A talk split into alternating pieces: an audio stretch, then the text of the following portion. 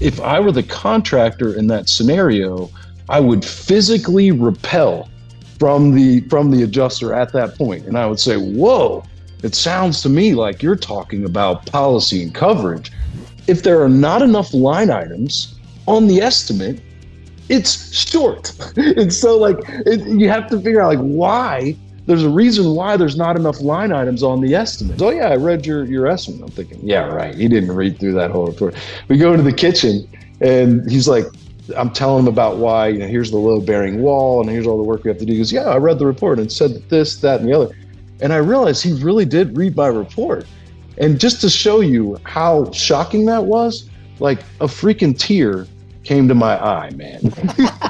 I say that all the time. Like, I was so shocked. Like, oh my gosh, he really did read my report. So it never happens.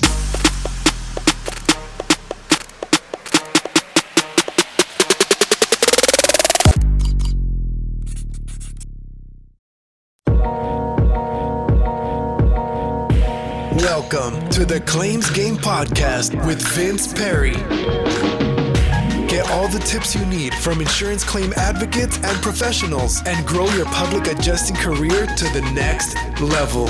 And now, the commercial claims advocate, Vince Perry. All right, I'm cutting it off because we are here with the man, the myth, the legend, Chad Michael, aka the practitioner, aka what I've been calling you, the OG. You know what that stands for, right? You tell me the original gangster. Basically, you are like the original. You are like when I started to really get deep into claims and trying to figure out what I should do, how I should counter my arguments, how I should present things.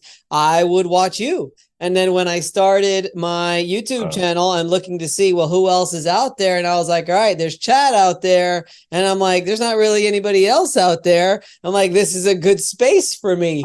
And uh, yes. uh, it's an it's an honor when I first met you. Uh, I forgot where it was, some some conference, but yeah. it was just an honor to finally meet you in person. And uh, and now to have you at our event, it's it's even more of an honor. So thank you, Chad, for coming on, man.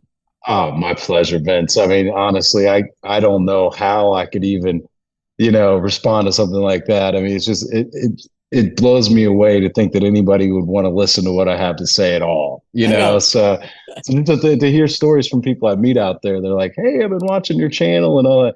But hey, man, quick shout out to you, dude. I mean, you it like you saw that you saw there was a, a vacuum, like a space for you, right? And you stepped into it you saw the vision and you took your you know you took the bull by the horns. And you've been doing awesome ever since man. Consistent awesome valuable content. I mean you deserve to be growing like you are right now dude. So congratulations to you man I appreciate that. I appreciate that. Yeah. It's a lot of work, right? You know, it's a lot yeah. of work. It's hard to keep going with that content and keep having something relevant come out there. And uh, yeah, sure. But, uh, you get like 20 views, 30 views, uh-huh, and you're like, uh-huh. who's even, who's even paying any attention? exactly. so, and then it grows, you know, it grows and you just keep at it.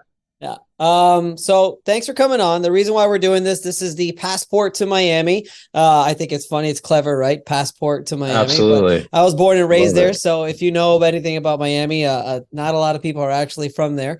And um, we'll be having our event on November 16th. We're very excited. And I want to have this sort of like as a preview of what they're going to get from you. I really sure. want you to like just drop some value bombs in this 30, 30, 40 minutes tops that we're going to have here of just what you know. And you know a lot. You have your own course, you have your own book, you have your own uh, teaching, a coach, and you teach all of the fundamentals of what you've learned over the years of really how to spot damage, how to inspect a claim, how to properly present your arguments to the insurance company so that, like you told me before we actually got on, was making sure that you, as the contractor, really do everything possible before really getting to that point to do we have to use a public adjuster? Do we have to use an attorney? Like what is it that we have to do without you stepping over, any line? So walk me through that. Walk me through that process chad when you go to a loss what is it? You said something very clever that I want you to repeat, which is like a crime scene. Oh, walk oh, yeah. Me, yeah. Walk me through your process, Chad, when you walk into a loss and you're just really trying to gather the evidence so that you could present it correctly to the insurance company. Sure. Yeah. I mean, I think, um, at first I have to tell you, I have not written a book yet. I have Oh. writings and things, but I have not written a book. And so that I, I know I need to do that, but I appreciate the fact that you think I have a book because I no, I do have the the online course. But um, yeah, great question, man. And I think that goes in line with uh, what I do the most. I, mean, I think my my training and consulting and the, the training course and the events are mostly geared towards insurance restoration contractors. However, uh, there's always um, uh, public adjusters that are in attendance. Sometimes regular IAs will come too. I always ask, you know, who are the adjusters here? And they're afraid, afraid to raise their hand. Um, but also attorneys will come and people who do appraisals. And so, and I've been hired by those folks too, like public adjusters and attorneys. So, so like, I, and I love them all. Like they're all like family to me in the industry, all the players of the game, right? But I think predominantly what you see at my events are mostly the contractors. And so, you, I mean, I think they're all um, interconnected in some way. Like it's, it, there are all the complexities where you, you know, the, the owner, the property owner has to hire a public adjuster directly and has to hire the attorney directly. That's not something that the, the contractor can really do. And I think people are confused about that. You know, I think, I think a lot of contractors, they find themselves in spaces and forums and groups on Facebook and there's a lot of talk about policy. They might find a you know a, a, a, channel like yourself, like yours, that they can just learn a ton of value from. But they might assume that they could just talk about you know certain things that they can't if they're not a public adjuster, right? So I always kind of start from that premise, and I think it's helpful for any attorney and public adjuster to also hear these same these same things uh, because it goes in line with what you said that you know, for an attorney or a public adjuster, if they were handed a file, it sure would be great if all of these other options that maybe were available to the contractor or to the property owner have already been exhausted, or at least there's there's some kind of trail of due diligence that where you can pick up from. And what I'm talking about specifically is mostly the inspection and the estimate, right? And like, and so that's what I talk about is inspections, estimates, and supplements. Like my course is IEScertified.com, standing for that inspections, estimates, supplements. Because like you, I saw uh, just this wide open space, you know, like there's nobody talking about just those three things. There's always like policy and other things. So, but for the contractor, I think it's so important that you exhaust all options that are available to you in the contractor lane. And so what does that mean? Like what is the, what are the lanes that you have to kind of stay in? Well, it's it's basically as simple as the contractor really cannot discuss policy and coverage. I mean, there's a little bit that they can maybe discuss with policy as far as like, do they have the coverage? You know, the kind of verifying coverage as a pol- as a uh, as a service provider. But I think that's where insurance adjusters give contractors the most friction, is because insurance adjusters kind of go in and they make you kind of operate with one arm tied behind your back because the adjusters are like, well, no, we, we can't pay for that because the policy excludes it, or we can't pay for this because the policy uh, says this, or the policy doesn't have coverage for that. And so, like, if I were the contractor in that scenario, I would physically repel from the from the adjuster at that point, and I would say, "Whoa, it sounds to me like you're talking about policy and coverage, and I'm just a contractor. I can't talk about policy and coverage, right?" So, um, let me be the first to tell them, you know, that I can't. And so that kind of feels like it puts the the contractor at a disadvantage, major disadvantage, because you know the the, the playing field is not equal, so to speak, because you can't talk about uh, policy and coverage. I actually believe that the contractor has a ton of power, ton of power, if they just would know how to utilize that. Like, uh, for instance, building codes, just for one example. Uh, and when I'm talking about ordinance and law, um, uh, it is coverage. So you do have to know, you know, do they have this coverage and what type of building code? And, and I would say building code compliance, where a lot of people uh, incorrectly refer to it as building code upgrade, uh, but it's really just building code compliance, ordinance and law coverage, OL coverage. You know, if the client has that coverage, and it's usually up to a certain amount, then the insurance company generally has to pay for everything that it takes to bring that project up to code compliance. And so the way I like to think of this is that the contractor, forget about insurance claims for a second. Let's just be contractors. Okay. That's how we can start to win is first separate some of this stuff is let's be contractors. Let's not be attorneys. Let's not try to be public adjusters. They, like those experts have their roles, right? So, but as the contractor, I think you need to stop and realize that you have to comply with building codes regardless, regardless, regardless if they pay for it or not. Um, no insurance adjuster or anybody else should be able to force you to go break the law. And so, like, no matter where you're watching this or listening to this right now, if you're in America somewhere, you are required, okay, to comply with building codes. There are building codes where you are right now. And so I think as a contractor, you should start with refreshing your skills on basic building codes. And, I, and I'm not talking about, because like for me, I sort of missed the boat as a contractor. I have to be honest with everybody when I talk about this subject. I didn't know what I was doing. And I and I and I thought I knew what I was doing. And I thought, hey, I have people around me that I can rely on. They're experts in the in, in these topics. Um, but I've now realized they didn't know what they were doing either. You know, and so I just I I could have been such a better contractor for my clients and a service provider if I would have known just some basic building codes like International Residential Code, International Building Code, International Energy Conservation Code, there are all these different code books that are put out by the International Code Council, which is the resource you want to go to for any building code, no matter where you are. Um, not some third party Google site. You know, I know there are great apps that you can use, but I just, you need to know if that's coming from the source, which is the International Code Council. When I first looked into this, it looked like I had to buy all these code books, you know, to become some sort of an expert. And it was like reading a language I didn't understand. But somebody helped me along the way to really simplify these things. I don't need all those code books. I only need, really need to start with those basic three books the IRC, IBC, IECC. And th- there's only really a handful of codes that I'm usually going to use uh, when it comes to these insurance projects out of those code books. And so, like, I have a whole segment in my training course about building codes so that people understand how to go do the research, which codes to use for each project. Um, you know, if it's commercial, you use IBC. If it's uh, if it's residential, you use IRC. And then, of course, Florida, where you are, has the whole Florida version of all this. And I have a whole Florida version in my in my course too, because that's like uh, very different from all of the other states. Like the each city all of them uniformly adopt the same code, whereas in other states, each city is different. Um, but but really, the Florida Code is also published by the International Code Council, and it's the FRC, F, you know, FBC. They have the residential version and the uh, IBC version, basically of the of the Florida Building Code, and the International Energy Conservation Code. They have their own energy version of it, so it's very very similar, just a lot more strict and building codes can just help you have the power to win in these scenarios so much more. And are you allowed to talk about building codes as a contractor?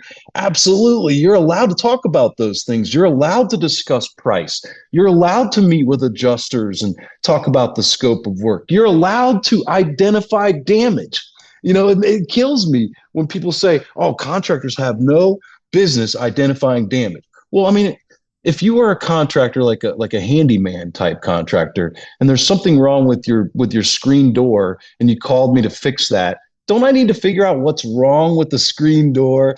And so i think there's all these myths that go on you know but to your point yes i believe that it starts with the evidence and the documentation and the proof. I'm very old school like i'm not relying on any silver bullet or special magical form that you get a client to sign all it is for me is about collecting the actual evidence. So, like you said, every job site to me is like a crime scene that must be investigated, right? Like, so, like, it's like full on CSI crime scene technician, you know, style where everything's got to be dusted for prints, for example. If you could think of it in, in that way. Um, essentially, every insurance estimate that I've ever seen over 23 years of experience um, has been short. That's that's remarkable. Like I used to own a virtual estimating company where I did hundreds and thousands of estimates throughout the year, and I had to look at all these insurance estimates all over the country. We wrote estimates in Canada and French for people in Quebec, you know, like, but every estimate I've ever seen is short, with you know the exception of maybe a typo where they add too many zero or too many the decimals in the wrong place. Um, but every estimate ever, that I've ever seen from an insurance adjuster has been short, and that's because the line every line item on an estimate has a dollar sign next to has a dollar amount next to it. It equals a dollar amount. If there are not enough line items on the estimate, it's short. and so like it, you have to figure out like why there's a reason why there's not enough line items on the estimate. And that could happen. That could be because of a, a multitude of reasons, but one of which being that the adjuster never saw the item in the first place. They never saw the item in the first place. So inspections for me, if you're talking about like these hurricane claims that are down there where you are, or hail damage around the rest of the country, or wind out west, or anywhere else, you know, if, if it's an exterior type claim like that, a tornado or tree falls on a house, then for me, every every room, closet, and hallway in that building needs to be inspected. That's the way I look at it, right? So for me, that's not 10 photos. That's hundreds of photos. That's not 20 minutes. That's two, three hours or more of going through and you know checking out with a flashlight or thermal imaging camera all of the moisture that's in the building on every ceiling around every window around every door and then going around to the out and getting it up into the attic by the way that's the best way to get decking bought um, you know people say like oh they don't approve it because they don't approve rot the policy excludes rot well, there's three different building codes, perhaps four, that'll get that deck bought that has nothing to do with rot. Like we, I don't say rot. That's a bad word. Rot, mold, these are all bad words. I never say it because what causes rot? What causes mold? Water, right? Um, but like has to be solidly sheathed. The deck, I think most people know about that, but it cannot be water saturated underlayment. Can't roof over top of water saturated under, underlayment. You can't roof over top of water soaked decking. Uh, also, a fourth one perhaps is you must follow all manufacturer specifications. So no manufacturer specifications are going to allow you to roof over top of a warped deck, a, a, a rotted deck, a cracked deck, a deck with too many holes in it because it had too many roofs, or you know any any of that. Um, so for me, it's about the building codes, you know.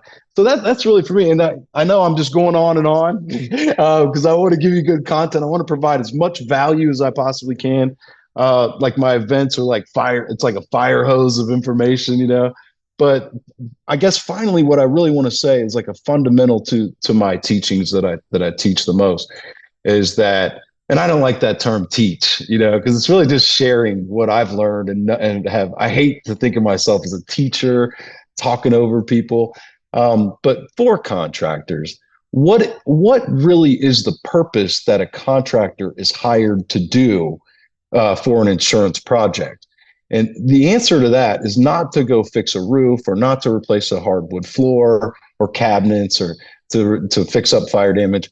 Really, the way that I view it is that and this is what helps me so very much it's like the, the starting position uh, whenever i'm responding to an adjuster about anything really which is that the contractor the thing that they're contractually obligated to do they're contractually bound to do is they are hired as the contractor to perform all repairs that are prescribed by the insurance claim that's the way i look at it okay so it kind of helps me to as a contractor, I like to let the insurance company make the first move. Let them come out, let them apply the coverage to the claim. Okay. They're going to pay a, a, certain amount of money if they do apply coverage. Uh, it's not near enough. I know that. But I get happy because they've, they've applied coverage, they've opened the door. What I say is take that money off the table like get them to send the money that they're trying to offer up take it off the table put it in the bank you know like like go ahead and get it get it out of their hands um, and then come back to them because like they they offer up the coverage and as the contractor i am legal or i'm, I'm contractually obligated to go and perform all the repairs that are prescribed by them for the total amount of the of the replacement cost value that would be my version the approved replacement cost value amount but everything that they put on there, that's my job now for that amount, right? And so I take that prescription that instruction list from the adjuster, if you will, the, the marching orders, and I go try to carry them out, right? And as I'm carrying those orders out, then I realize right away that I'm running into a brick wall, be it building codes or missing items or other things, or it doesn't have enough supporting items to complete, you know, the task that they're trying to get me to complete. Um, so that causes me to then approach them with the supplement. Does that make sense? So it's like it's like let them make their move and then I react. So I'm at all times being a counterpuncher. But then when I submit my supplement, then they're asking me, why do you have this? Why do you have that? And that's the arena where I feel like I can win the most is, is where an adjuster is going down through the estimate item by item, right? Um, but I, I, just feel like, you know, I don't know about your thoughts, but I, I because I, I, can't speak on how an attorney does things or a public adjuster. I just can't, I, I can't imagine. I would never try to speak on, on, you know, their thoughts on that. But I wonder if that's not um, even a good thing in, in in your world you know like where you let them make the move apply the coverage and then you pounce. But i don't yeah. know. I mean, normally normally for us we want to we want to act first. We want to act, act first. Yeah, because yeah, it's like it, it, it is like a crime scene right? You want to make sure that you can gather all the evidence as soon as you can uh, at least document yes. it and present all of your documentation, whether that's in the form of an estimate or that's in the form of a claim package with photo documentation with little circles and arrows and descriptions of everything that's yes. going on. Because what we're doing as public adjusters, we're doing that investigation and we're telling a story.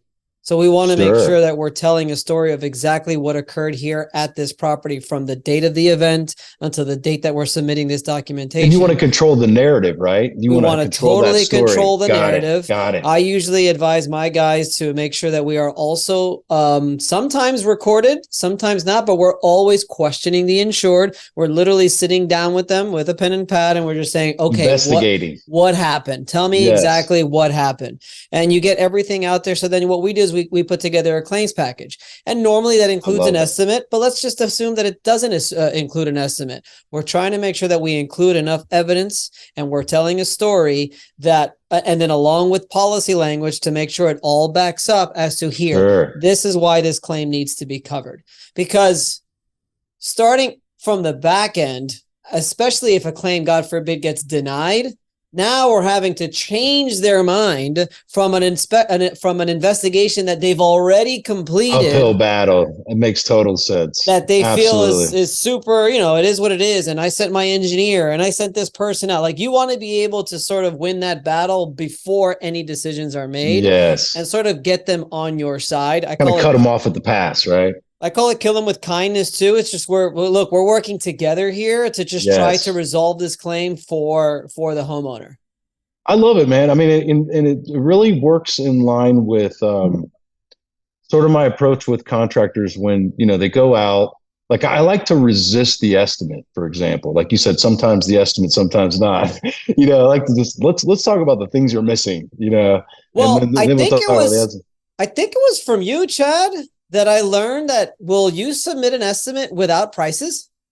Yeah, absolutely, absolutely. Like you can do the scope report. You can export yep. the the scope report.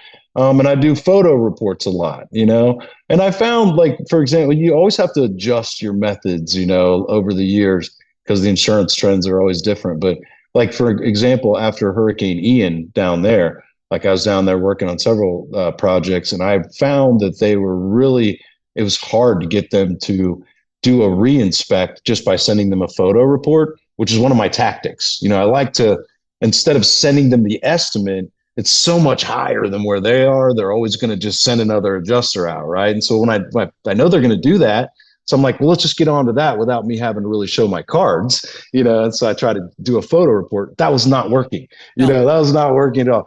Um, and so you have to adjust, and when you send them. You have to send them, you know, the estimate. You have but, a better, you have a better chance of them coming out to reinspect the property if they could see exactly. Oh, wow, they're writing up all this stuff that we yes. didn't include. We need to go out yeah. there and take a look at it again. We need to go see what's going on out here. Yeah, but I, but when they do, I, I, I, I'm the same as you, man. I, I think pe- people picture me kind of getting rude and rough on adjusters and wrestling them and using one-liners to slam them on the mat or whatever. It's not at all like that no. I mean, I, I found that the most adjusters I've worked with were pretty good people. Maybe they were bound by crazy strict policies and guidelines, whatever it is. Um, but usually, like if they sometimes they'll want to approve something, but they didn't. they know it's going to get kicked back down, and they're not going to get paid on the file, for example. You know, it's going to hold up their pay. Like you never know really what's going on. So, but I I like what you said. I saw um, Steve Patrick say something yesterday or the other day that you know and it's something I say at every one of my events, which is you can gather more flies with honey rather than vinegar. That's something that he says. Like, yeah, it's good to see other advocates in the industry, um, you know, really applying that because I've always found that I get better results by working with them. Sometimes you get the guy that's just not going to work with you, or you know, the the adjuster, and you have to maybe change the players on the field. You know, get the supervisor, get somebody else in there, maybe do something else. Um, but I really have found that they've been great but I, one thing I like about your approach is something that I do when it does come to that reinspect, when we're there meeting and looking at the damage together, and it's a, it's another set of eyes on it. I love it when you know one of the things I do is like you know they're always like, "Do you have your estimate?" And they meet you there. Do you have your estimate? I'm like, well, you know, I have sort of the structure of my estimate in place, and I have a preliminary estimate, right? But See, I was hired as the contractor to perform all repairs that are prescribed by you. And the way that I'm looking at this prescription now, it's short mini line items, and I wanted you to be able to see that. And I really need to know what it is that is going that you're approving so that I know what it is to write an estimate on. Um, but I do see that you guys use Xactimate. You know, I use Xactimate too, and that's almost always where they say to me, "Well, can you just send me the ESX file? yeah. You know, the the data file?" And I'm just like, that's the way I set it up. You know, I, I'm I'm trying. I want them asking me that, rather them asking me rather. But so it kind of goes along with what you're saying because I, I, would really love to to do all the work for the adjuster, do it all for them, you know, right. and right. give them the estimate. They take their my letterhead off of it, slap theirs on it. I show um, case studies at my at my events where I've done that, and you see the revised copy from the adjuster at the end and it looks just like my estimate. It's got all the same footnotes and the same you know descriptions in there. And if you can, a lot of times get away. Now, State Farm, you can't really do that. It's very difficult to get them to use your ESX file. But a lot of these IAs, different IA firms, um, they're going to easily do it. They would love for you to do all their sketching for them and save them all that time. It goes That's a long way, though. It goes a long way, though. Like if you do that stuff for them, you. Claims tend to end up going your way a little bit more if you do that stuff for them. We Absolutely. we like always work, but you we, know, we used to send an entire claim package where it would just be like a book like this. And I actually yeah. talked to a few carrier guys and they're just like, Vince, if you send us something like that, like we're not gonna read it. Like it's we're not much. gonna read it. and I'm like, but it looks so nice and we take so much time on it. So I've actually found a stupid little tip that I, I send it in separate documents with a nice cover page of our firm and everything. But I'll send yeah. the estimate and a separate document from that. I'll send the photo report and a separate document from that. I'll have the weather data and a separate document from that. I'll have all the invoices and receipts and a separate. Da- nice. And it seems like it that that flows a little bit more, and they tend to like, like that. So just a little tip. You know, I, I say that a lot too with um it's little things, I, man. It's just such stupid little things sometimes that have nothing to do with actually adjusting or estimating that go along. Oh yeah, yeah. I mean, I, and I say that a lot too with like, um, uh, you know, my my report, my Xactimate report or photo report could be two, three, four hundred pages long. You know, and it it's can be. Much. I know. Well, and it, and it has all these photos, hundreds of photos, and building codes and all this. And what I tell people at my events is like, look, I don't. You probably think that I expect that I'm expecting them to go through this and read it. I'm not at all. Like I'm not that narcissistic. You know, I don't think I don't think they're gonna read all my stuff. I, I actually think hardly anybody will. Um, but the reason why I do it is because it creates like the source of all the information so that when we're hashing out the differences, you know, going from the top of the estimate all the way down, and they're like, well, why do you have this? And I can point out, well, the building codes say on page 42, you know, and you can look there that it's required and the picture shows the damage on you know 60 through 67 for example. Like i can point them to somewhere in the report. But i always talk about this one guy is a tree damage job in kansas city overland park i think it was. It's a nice area but old old kind of old school area. Have big trees. Huge tree fell on this house and screwed it all up like it had a load bearing wall in the kitchen that was fractured and uh, I sent in a big estimate because they wanted the estimate to do the reinspect. The second adjuster comes out. He meets me and he has my report printed out on his clipboard which never happens. You know, so I'm thinking I'm thinking this must be a new adjuster or something, you know. And so we go through and I'm, I'm, I'm, telling him, you know, oh, we have this here on our estimate and here's why. And he goes, oh, yeah, I read your, your estimate. I'm thinking, yeah, right. He didn't read through that whole report. We go into the kitchen and he's like, I'm telling him about why, you know, here's the load bearing wall and here's all the work we have to do. He goes, yeah, I read the report and said this, that, and the other. And I realized he really did read my report. And just to show you how shocking that was, like a freaking tear came to my eye, man. I say that all the time. Like, I was so shocked. Like, oh my gosh, he really did read my report. So it never happens, but it's just I like to be have every bit of information and evidence presented.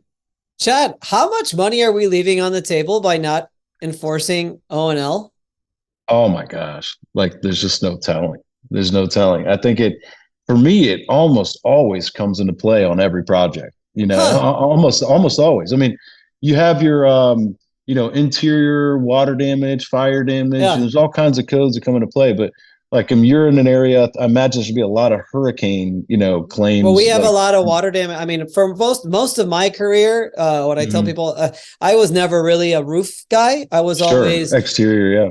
I always did a lot of interior. Like 10 yeah. years straight was basically 90% of my claims were interior water damage claims. Yeah. Yeah. Well, I'll tell you if you are if you happen to be an exterior type contractor or, you know, an attorney or a public adjuster that handles a lot of those claims, um, it it blows me away because I think that's the majority of people that come to my events are that we always yeah, have mitigation it's, contractors. It's the majority. That, it's the majority. Yeah, it's the majority of claims are exterior claims. Are you? Are you? Is is there O and L? Uh, what's a percentage of your claims that include O and L?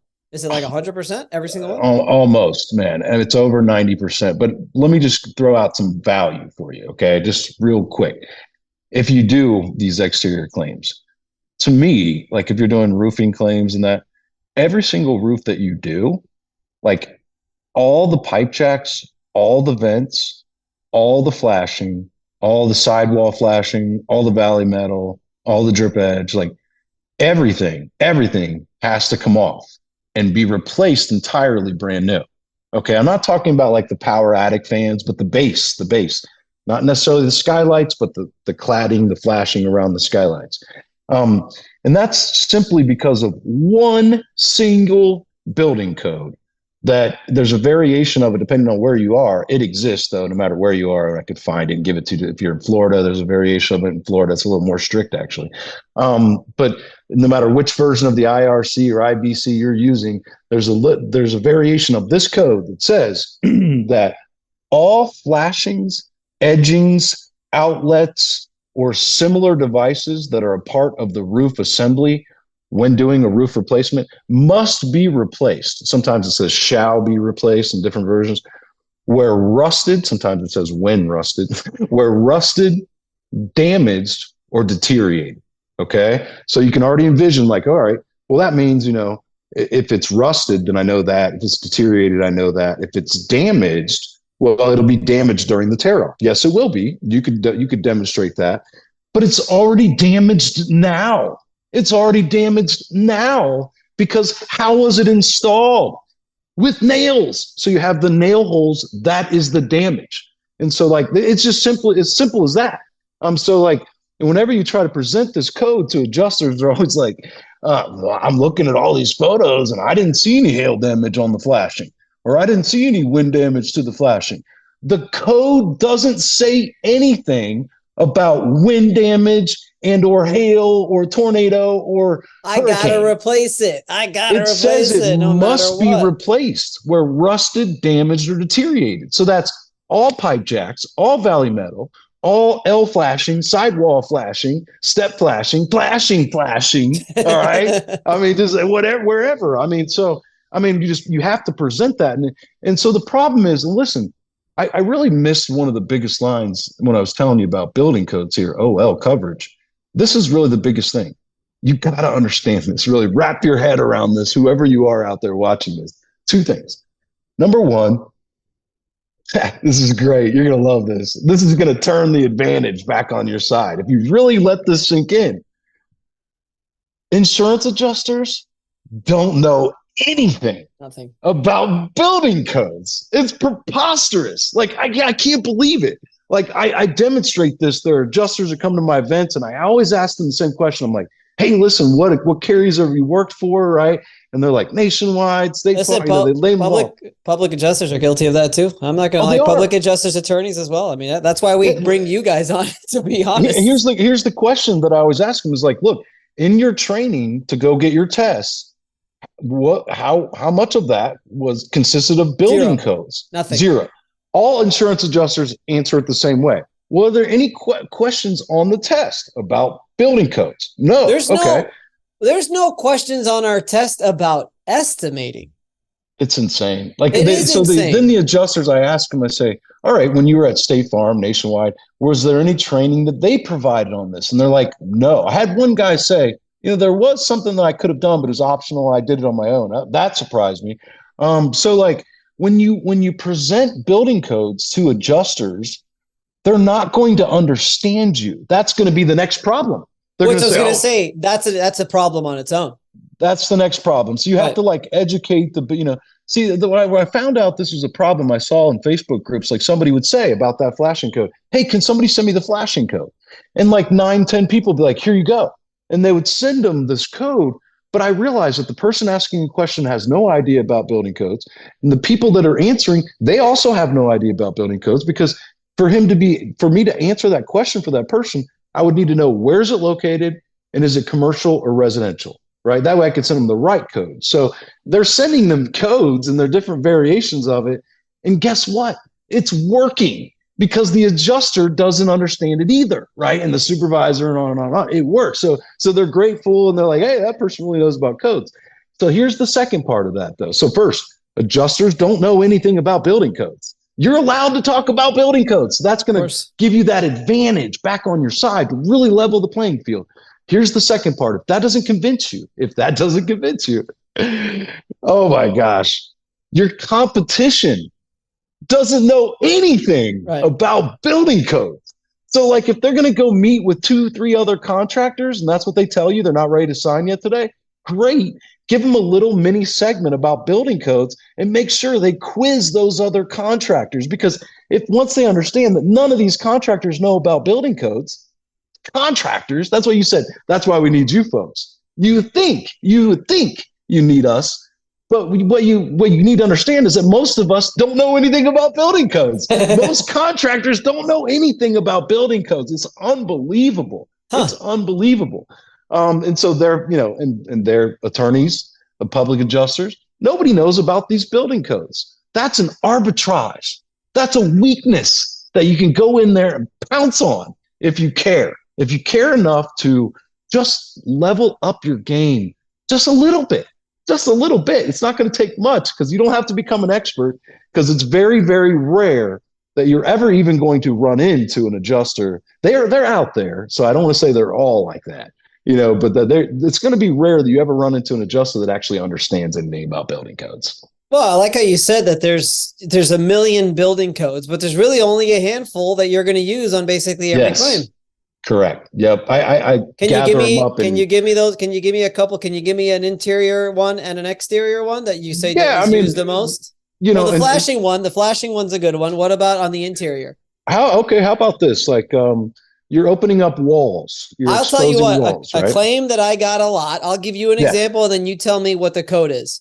Um, drain lines, cast iron sewer lines, all the time. I did these claims like you wouldn't believe, where basically a backup would occur and there would be, you know, uh, category three water from the kitchen, the bathrooms, and the laundry area. We'd get a plumber, they'd run a camera. It would show that the pipe is is uh, the Oh, drain line is, is, it, is yeah. done, and you've got a trench to the house in order to replace it. And the claim was for the trenching and, and replacing of the pipe, which is a good anywhere from sixteen to twenty five thousand dollars. All of the tile flooring, kitchen cabinets, bathrooms, so on and so forth. That was a claim that we got a lot. Are there any interior code upgrades that I probably Yeah, and I think? I- yeah well i think I, I think you know with and with that too that that caused me to think of something else too that's usually a thing this is more in your realm of policy and coverage right?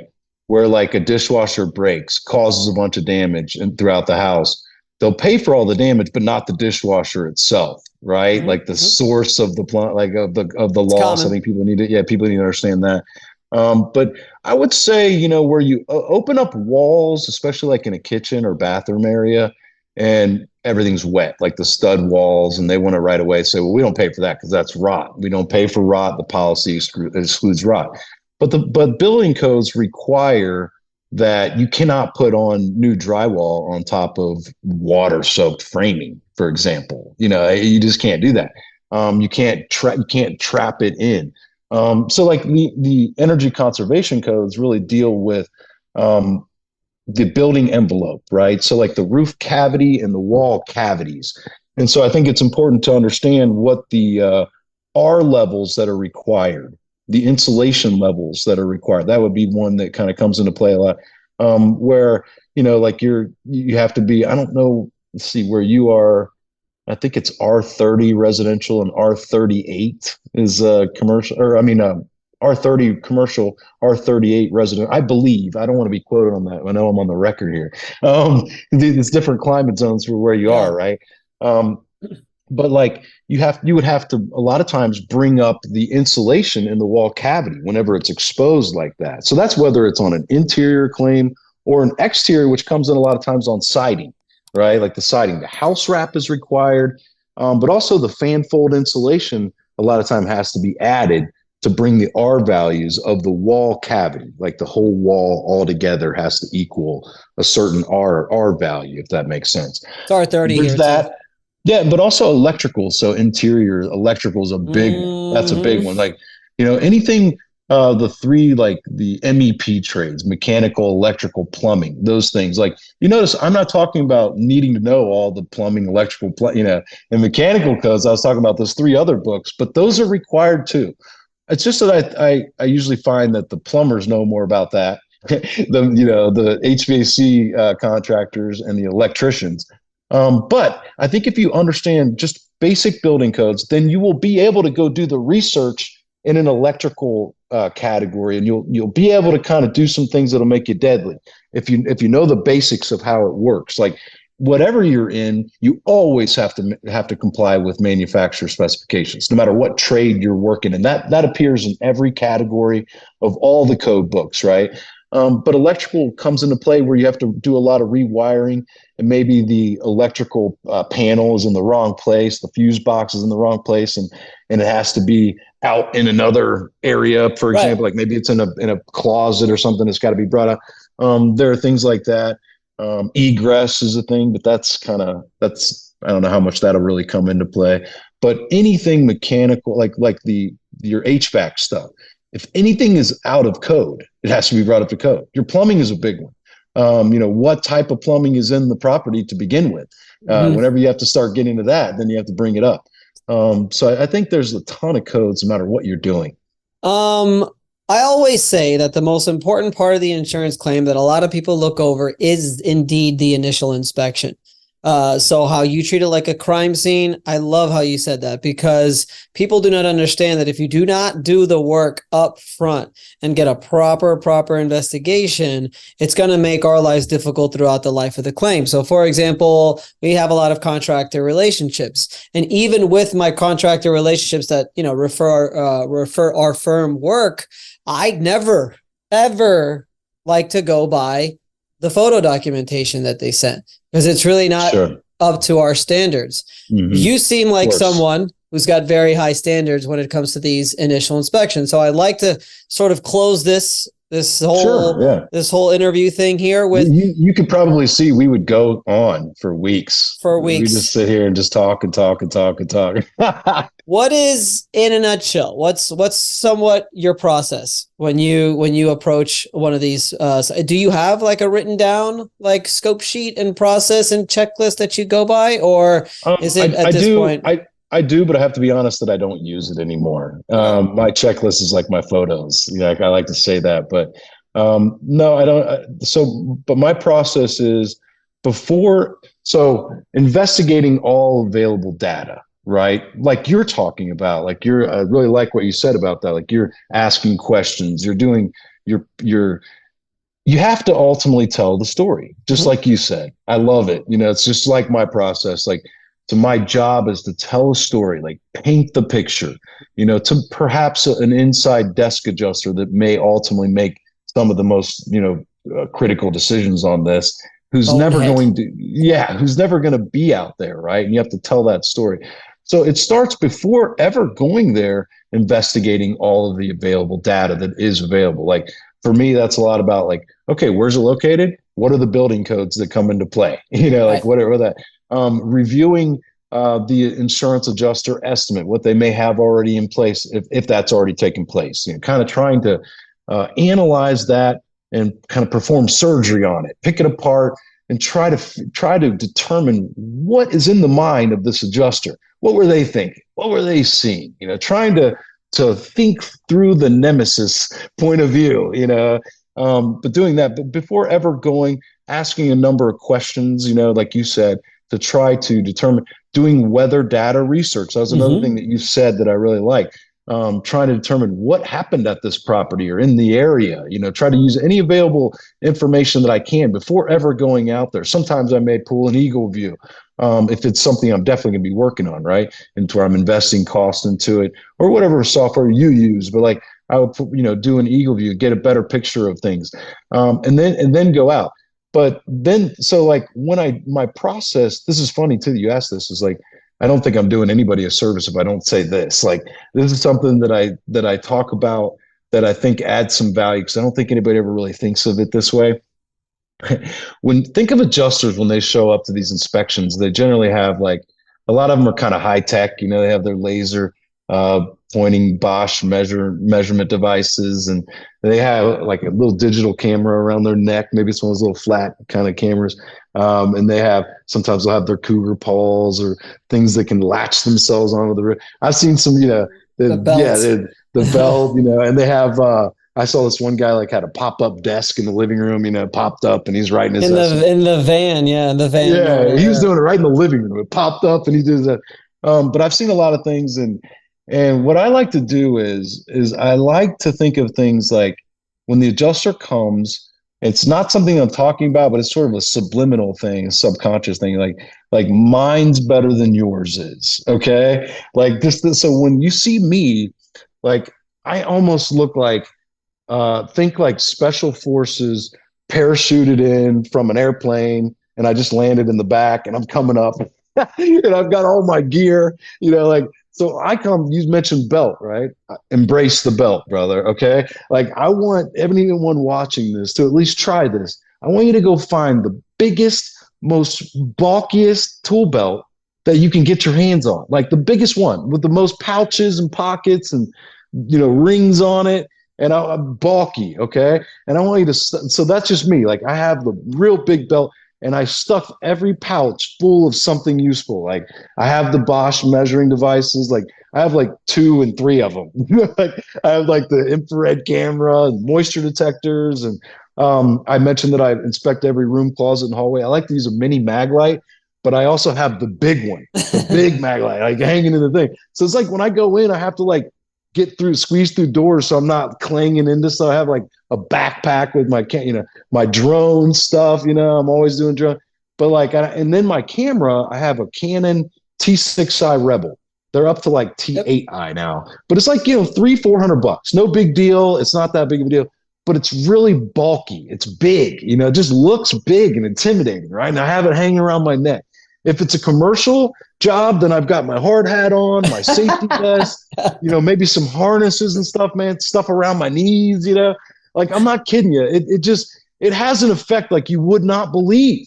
And and and what your whole entire goal is to establish yourself as the expert, no matter what. Like if you're meeting with the client for the initial inspection or with the adjuster, right? And I think so like when I show up and they look at me, they're like, "Oh my God, who's this dude?" And I'm like, "Oh, hey, don't mind me. I'm just I'm just a contractor who was hired to perform all the repairs that are prescribed by you. So I'm just kind of here to find out what it is that you're going to approve. So I know what it is that I have to do. And I've got my camera. I'm going to take pictures and things. So don't mind me. I'm not here to tell you what to do. I'm here to just get my marching orders, right? And they're like, you know, what? And then, you know, they could see throughout the meeting by questions I ask and things that I do that I I am an expert. So they're under scrutiny, you know. Um, there is a spotlight on them uh, everything they do is going to be on the record now, right? Like I'm just going to be here to kind of keep them honest, um, just by nature of doing what I'm doing already, right? So, um, but meeting with the client, same way, because I if they do say, well, I have to go meet with you know two, three other contractors before making a decision whether to hire you. I mean, come on now, this is what I've already told you, right? You know, and I'm there and I'm talk, talking about building codes, and I'm like, hey, you know, like chimney flashing must be replaced. You know, and I see you have a chimney. Like, what did what did State Farm say about your chimney? And they're like, I don't know. Let me go get the paperwork. You know, like they there comes a point in time where there's a shift where they want me to make some sense of it for them, right? Um, so I think if it's about my process, we could go on forever about that, I'll never fit it in. But I will say, man, that it's all about for me um, being transparent, but educating the client, educating the client. Okay. So one one thing that I do on my YouTube channel, Chad Michael, the practitioner, shameless plug, right? You mentioned it earlier. Uh, I was going to give you an opportunity to do it anyway. So, uh, but yeah, so like one thing that started that out like seven years ago, so you know, a long time ago, was I started doing this uh, these case studies that I that I called "What's Wrong with This Insurance Estimate," right? Where I just showed a, State Farm estimate, for example, and I redacted all the personal information. Just we, we go through it and let's look at it and see kind of what's wrong with it, what's missing, and then we show an estimate that I wrote for that same uh, file, and then we show kind of the, the, solution to the problem, and then we show the revised copy where it ended up at the end. Like, look, State Farm didn't go all the way up to where I was at, but look what they did add. They doubled it, tripled it, whatever it was, right? Um, I would recommend doing that in every meeting with a new client okay? Like in a book that's maybe laminated where you can, where you can help them visualize maybe they haven't seen the estimate yet from the adjuster uh, or maybe they have. Either way there's huge value in that to showing them that you know how this works. Here's how it should be dealt with. Here's the proof in the pudding right? And then not trying to be high pressure. Whenever they're like uh, you know, you know okay i got to talk to some other people I'm already gathering my things, right? Like they don't need to sign right now. I'm confident they're going to sign later. I'm not one of those subscribers to if they don't, you know, say no seven times, then they don't really mean no. I think that's garbage. Like I like to just do things like I think this stuff sells itself. Yeah. So I think that if you do the right kind of inspection, educating the client the whole way, don't leave without making the proposal, you know, giving them the agreement proposal um, I try to do everything all in one shot if I can, uh, even if it takes hours. I would like to be able to do it on that first day. Um, other people do it later. That's fine too. I've done follow ups where you go back. Well, we don't. To them, but for us, it's a little bit different because so we don't really have to inspect it until after we get signed up. So I see what you're saying. You're talking about yeah, from the contractor's perspective, yeah. where you're doing your inspection and you're hoping mm-hmm. to get the sale at the same time. Yeah, we we're usually already signed up, and then we conduct our inspection. I would never, ever, ever, if you're a contractor, ever, ever share your Xactimate estimate with the client until they sign with you. I agree. Okay. If they say, I'll let you come out, but you need to be able to do an estimate because everybody's knocking on my door and they don't give me an estimate, they're always asking me for my paperwork. Well, if, if I have a client like that and, and after I've educated them, they're still asking that because you shouldn't be asking that, by the way. They, they all think they need to find a contractor to do the work for this amount or lower than what the adjuster estimate says right? And that's just because they're misinformed. They're not experts at this. They don't realize that the adjuster estimate doesn't include enough line items. We need to go back and get that done first, right? So if I'm educating them and they're still asking that, then I will give them, a, I'll write the estimate on the spot and give them a copy of my laptop and let them hold it and look at my oh. estimate and, and roll around on the floor with it for four hours if they want to, but they're not getting a copy of it until they sign with me. I would never do anything on on the behalf of a client. I would not go out and meet with an adjuster ever until I have a signed agreement in place. Those are just two little fundamental things there that I feel like I I can't get off here without saying if you're a contractor, right? So don't do that kind of like you, you have to do a free estimate, give them a free inspection. I give them the results to the photos and the drone footage for free, but no free estimate. so all right. I love it. Woo, Chad. I mean, I mean this with the utmost respect. I don't think I've ever been that quiet throughout an interview. sorry, man. I'm You've so got sorry. so much information. It's just like oozing everywhere. And I am going I'm to call you a man. teacher. Okay. There are only there are a select few of us, okay, the small minority who are can actually, it's not really just teaching, it's the way you could present your thoughts and your experience in a way that is digestible to others that they could actually take it and run with it and to me that is what separates a good teacher from a bad teacher or, or i'm so passionate teacher. about what i do i and love it too. so much and that you know, too. i love it well, but if you guys, you better have a timer to cut me off down there, so I know. We will have a timer. oh, you will get a uh, five minute, uh, you know, uh, hard stop. Yeah, yeah. yeah. Um, Chad, well, thank you so much, guys. If you guys just listen to that, I mean, that's just a fraction of what you're going to get at the event. So get ready. It's going to be an amazing event. Miami, Florida, oh, November sixteenth. Awesome. Chad, thank you again so much for coming on now and for actually making the trip down so you oh, can meet man. our fellow. I can't believe I'm even included in a discussion with all the guys, all the the powerhouse, not guys, guys and gals, uh, the powerhouses that you have coming to that event, man. Congratulations! I'm super proud of you, dude. I can't wait to go to Miami. Thanks, can't man. wait to see you next month, man. All right, see you later. All right, brother. We'll see you.